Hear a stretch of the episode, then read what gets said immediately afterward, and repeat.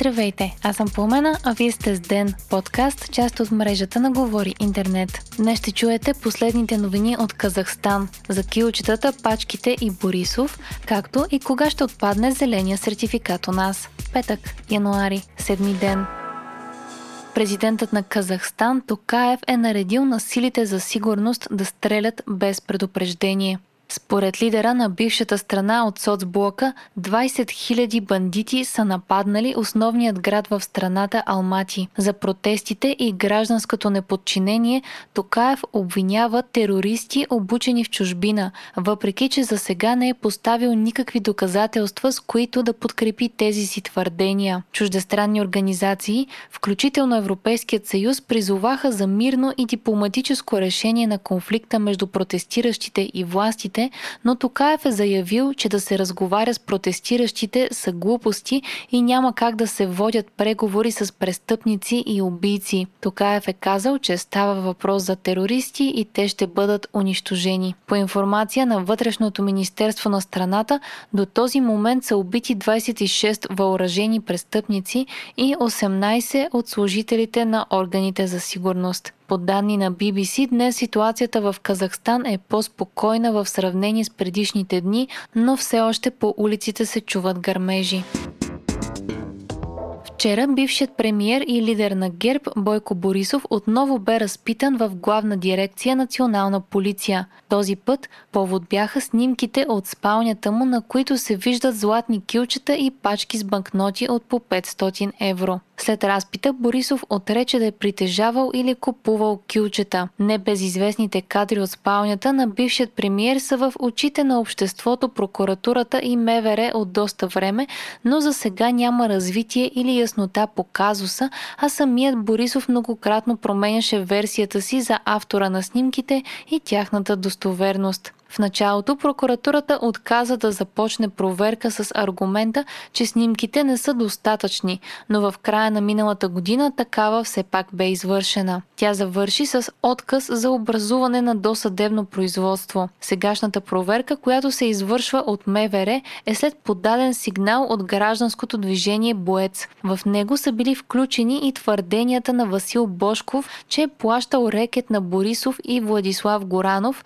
тогавашният финансов финансов министр в размер на 20% от печалбата на лотарийния си бизнес. От Боец повдигат въпроса дали има съвпадение между серийните номера на банкнотите, снимани в спалнята на бившият премьер и на тези изтеглени от Бошков 60 милиона лева, за които той твърди, че е предавал на Борисов чрез посредник.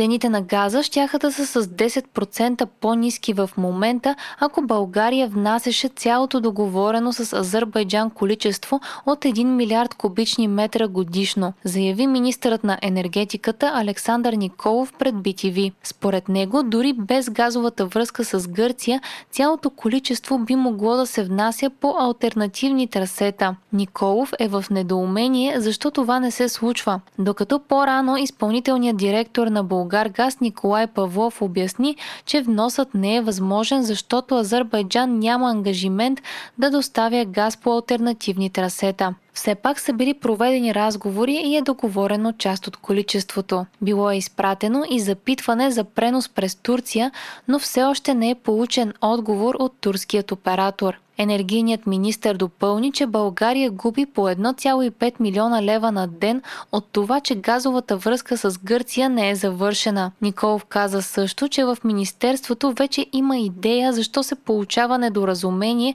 с възможните альтернативни трасета за доставка на газ, но все още не е готов да го оповести публично.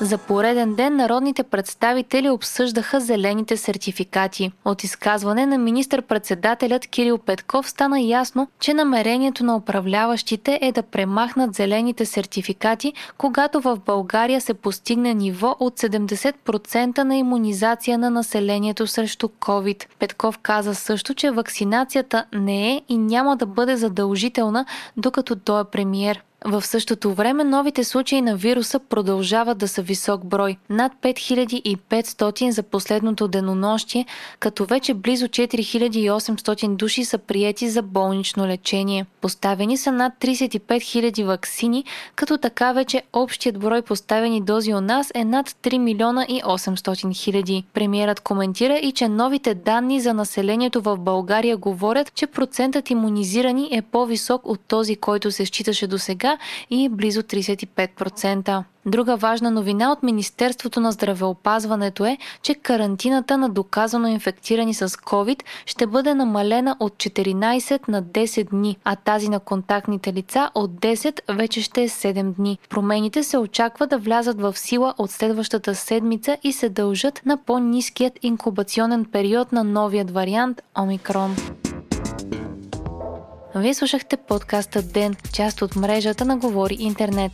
Епизода подготвих аз по умена Крумова Петкова, а аудиомонтажа направи Антон Велев. Ден е независима медия, която разчита на вас, слушателите си. Можете да ни подкрепите, като станете наш патрон в patreon.com Говори Интернет и изберете опцията Денник. Срещу 5 долара на месец ни помагате да станем по-добри. Не забравяйте да се абонирате в Spotify, Apple iTunes или някоя от другите подкаст приложения, които използвате, а вече можете и да ни дадете оценка в Spotify. Благодарим!